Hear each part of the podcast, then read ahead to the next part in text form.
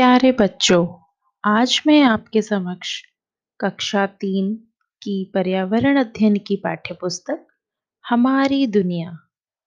इसमें से पाठ चार चू चू करती आई चिड़िया, इसके बारे में आपको बताने जा रही हूँ। तो बच्चों, आप सबने चिड़िया तो देखी ही होगी। कई रंग बिरंगी चिड़िया आप लोगों ने देखी होंगी। और उनके पंखों को भी प्यार से निहारा ही होगा। तो आइए, ये कहानी सुनते हैं। सुनीता खेलने के बाद घर की ओर चल पड़ी।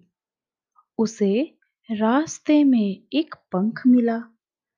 वह पंख को लेकर सीधे अपनी दादी जी के पास पहुँची। सुनीता दादी जी से क्या कहती है? आइए सुनते हैं। दादी जी दादी जी देखिए। यह किस पक्षी का पंख है? दादी जी कहती हैं, सुनीता, यह मैना का पंख है। तभी सुनीता कहती हैं दादी जी मैंने दूर से उस मैना को देखा है।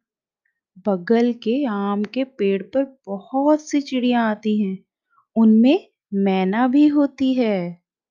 तभी दादी जी ने कहा, तुमने और किन किन चिड़ियाओं को देखा है?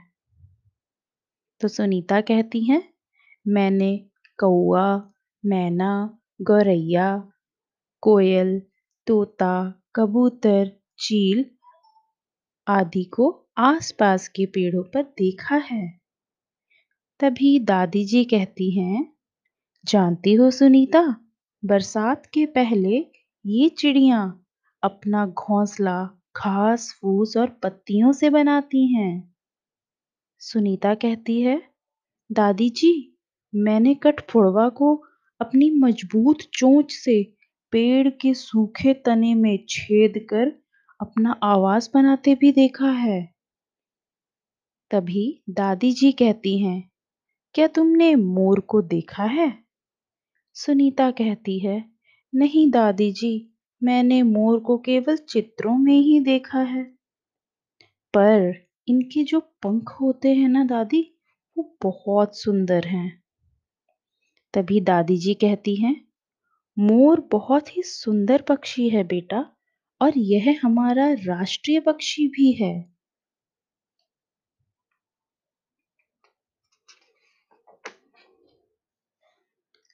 तभी सुनीता कहती है देखिए दादी जी आँगन में कुछ कबूतर भी बैठे हैं। दादी जी कहती है, जाओ सुनीता, कबूतरों के लिए कुछ चावल छीट दो और एक बर्तन में पानी भी डाल दो। गर्मियों में इन्हें आसानी से पानी नहीं मिलता ना? तभी सुनीता कहती है, ठीक है दादी जी मैं अभी आई। कबूतरों को चावल और पानी देने के बाद सुनीता दादी जी के पास दौड़ कर आ जाती है। दादी जी कहती है, वाह सुनीता, तुमने बहुत अच्छा काम किया। देखो, कुछ कबूतर दाने चुग रहे हैं तो कुछ पानी पी रहे हैं। तभी सुनीता कहती है, दादी जी, क्या सभी पक्षी चावल, दाल या अनाज ही खाते हैं क्या?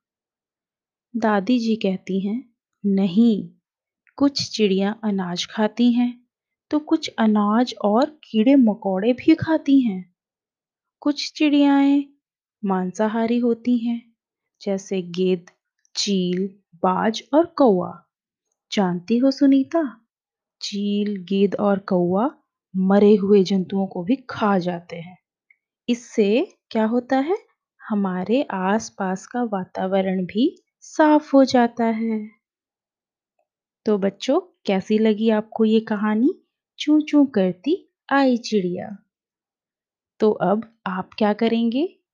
अपने आसपास की चिड़ियाओं का नाम लिखेंगे। वो कहाँ पर बैठती हैं? पेड़ पर, ज़मीन पर या घर पर? ये भी आपको लिखना है। साथ ही आप कुछ चिड़ियों के रंग भी लिखेंगे। तो मैं अब आपको उन चिड़ियों का नाम बताती हूँ। पहला, कोयल। दूसरा, तोता। तीसरा, मोर। और चौथा है, कबूतर। तो फटाफट आप लोग अपनी कॉपी और पेंसिल लेकर के आ जाएँ और इन चिड़ियों के रंगों के नाम लिख डालिए। तो कैसी लगी आपको ये कहानी?